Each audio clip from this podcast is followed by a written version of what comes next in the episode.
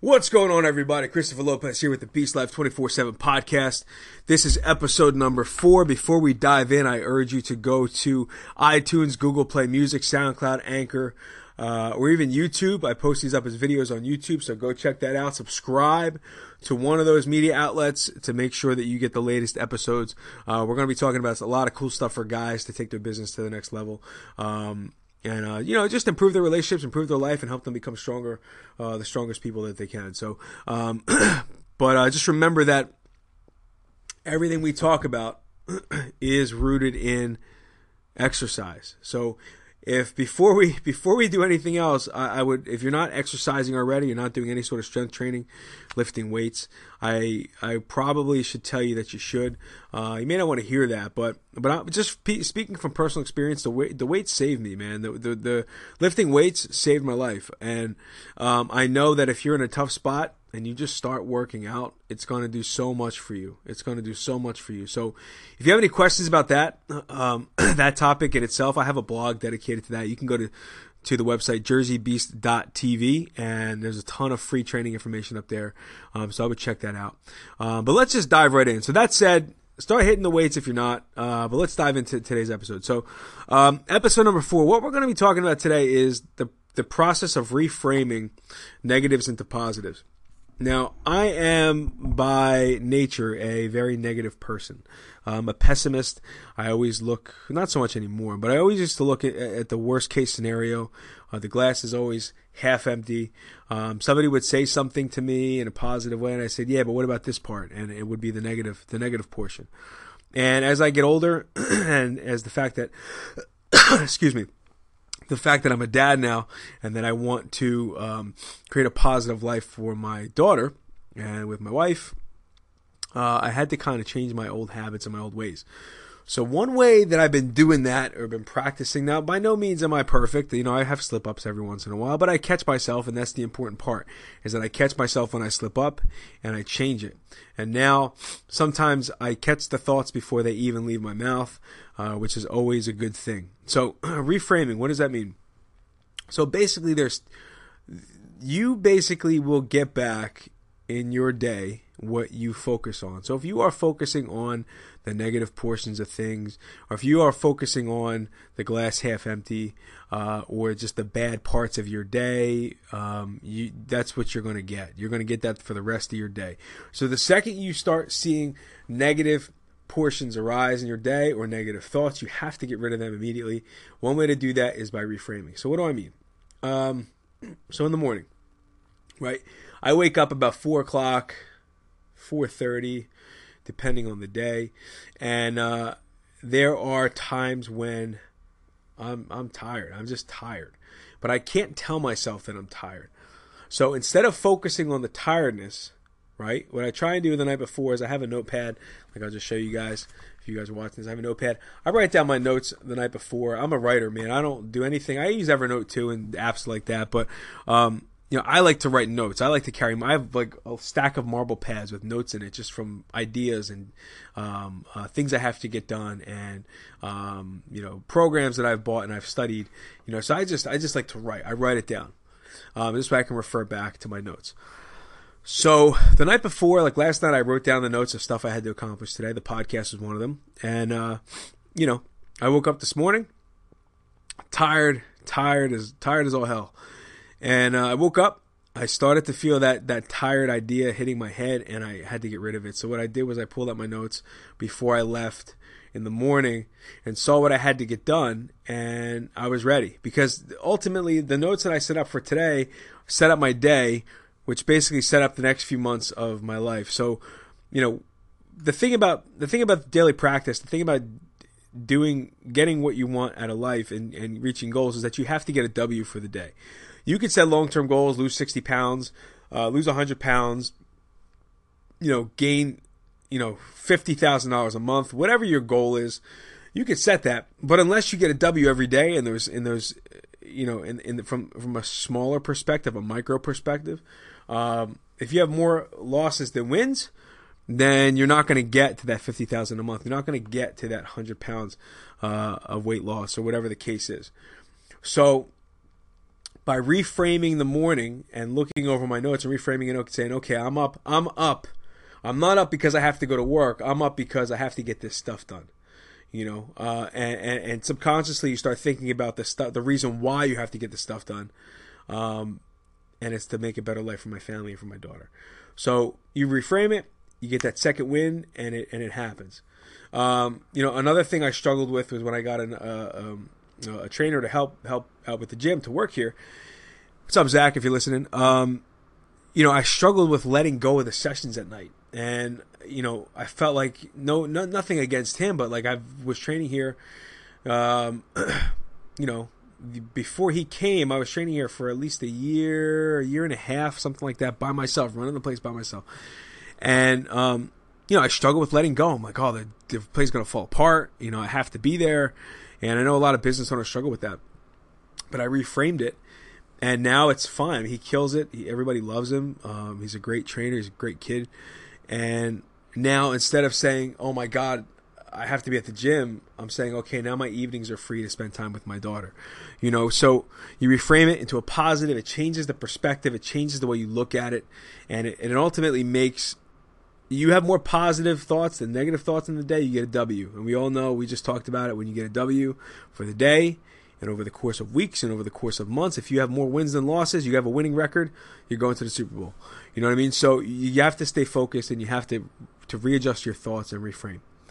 Another one that, um, that uh, you know you can take a look at is failure. So it's not necessarily stuff that you're dealing with on a daily basis. Maybe there's this overlying theme in your life that um, that's been haunting you. There's something that something in the behind the curtain that's been haunting you. Maybe some people know about it, maybe they don't. Uh, but you know, for me, for a long time, that was failing out of college. I mean, that ate me up. If you're unfamiliar with what I'm talking about, we talk about it in episode one, so go listen to that after this episode. Uh, but I failed out of college my freshman year. I went to Boston University for engineering. Long story short, I failed out. Uh, I was super depressed when I came home, and that's when I started lifting weights, which is what changed my life around. Um, but you know, long story short, that haunted me for ten years. I mean, even when I after I opened the gym, it haunted me. I felt like I was no good. I felt like I was a failure. I felt like I let my parents down. I felt like I left myself down. But the reality is, if I graduated from Boston University, right, there's a really good chance I would be in debt. And there's also a really good chance that I would be an engineer somewhere, fat, out of shape, unhappy, not doing a podcast, not inspiring people, um, not changing people people's lives in my gym. Um, there's so many other avenues that could have happened had I graduated as an engineer. Um, and the only reason why I started getting into shape is because to feel better about myself because I failed out of school. So, I mean, if you if you don't look at it like that, I don't know how, I don't know what to tell you. You know, so failing out of school was a blessing to me. And I look back on it now, seeing where I am now, and realizing that that's the case. Now, I can still let it beat me up, but I choose not to. I choose to reframe it. I choose to basically say that that was what was supposed to happen. Um, and now that I look at it that way, the business is doing well. Um, I'm doing stuff that I enjoy. I have time to spend with my family at night. You know, I get to go to work, go to work and and uh, and sweatpants and a hoodie. I mean, I get to wear whatever I want to work. It's great, you know. Um, but I, you have to reframe it. You have to reframe it. So you have to find that silver lining in that bad situation and figure out what good came out of it. Um, you can always let it beat you up. You know, you can always let it beat you up, but you have to choose to take the the other road and not allow it to. The other thing, uh, there's a couple more examples we're going to talk about. The next one is work. So when we focus on work, we focus on the negative aspects of work. We focus on the boss that we hate. We focus on the, that one person in the office that won't shut up. Like they just drive you nuts when they speak. It's like nails on a chalkboard. You know who I'm talking about. Uh, we all have one, right? Um, I mean, not anybody that works here. There's only three of us. Um, so, you know, but you have to look at it from the perspective of, you know, maybe they are maybe they're a certain way because of something that happened to them and maybe they can't reframe it. You know so the best thing you can do is treat that person right give him your time if you have the time to give him uh, and and just and just not not let that sap your energy right? Because there's always people like that at work. Uh, or maybe maybe it's not the people. Maybe it's just that your job. Maybe your just job you sucks the energy out of you right? Maybe it just sucks the energy out of you. But you have to look at the positives. When I worked in New York City for like five years, um, you know, it was a grind. The job was a grind. I mean, I, I it was a commute. I had to commute in. Um, it was a long day, anywhere from 12 to 16 hours. Some days were 20 hours. Some days I was up for two days. I mean, depending on the job, there were days I didn't sleep. Um, but the silver lining was for me is I got to travel. I got to see places I probably wouldn't have seen. Um, I learned skills. Looking back, I learned skills that that that help me now in my business, building websites and sales pages and things like that. And um, you know, the silver lining may not be. They may not hit you right away. It may hit you down the road but you just have to stay positive. If you're going through something rough and there's a rough patch, you say there's a reason for this. There's a reason for this, and the reason might even be that it's it's a test, right? God's testing you to to see what you're made of, so that you can inspire other people. So for me, like I know the the trainer that works for me, he failed out of college too. And when I first spoke with him in our interview, when we had our first interview, he told me that. And he was totally honest. And he basically said, I, I, I screwed up. And I told him my story. And I said, look, dude, doesn't matter It doesn't matter. There's a silver lining in there somewhere, you know. And and I think you know sometimes the the silver lining, sometimes the the, the positive, reframing it, could be that later on you're going to tell your story and inspire somebody. Maybe somebody needs to hear your story, and everybody's got a story, and that's what makes us all unique. Everybody's past is different. Everybody's decisions are different, uh, and your story is what will help you connect with other people right? So maybe that's a silver lining. So when it comes to work, if you're stuck in a dead end job or you work with people you hate, there's something positive in there, but you just have to hang on. If you don't see it, if you don't see it, keep looking because it's there. I promise you it's there. All right? Last last topic we're going to talk about from a business perspective is sales. Now I'm a trainer, I'm a business owner. Sales is some part of what we do here. Obviously, we have a service and we try and sell the service to people.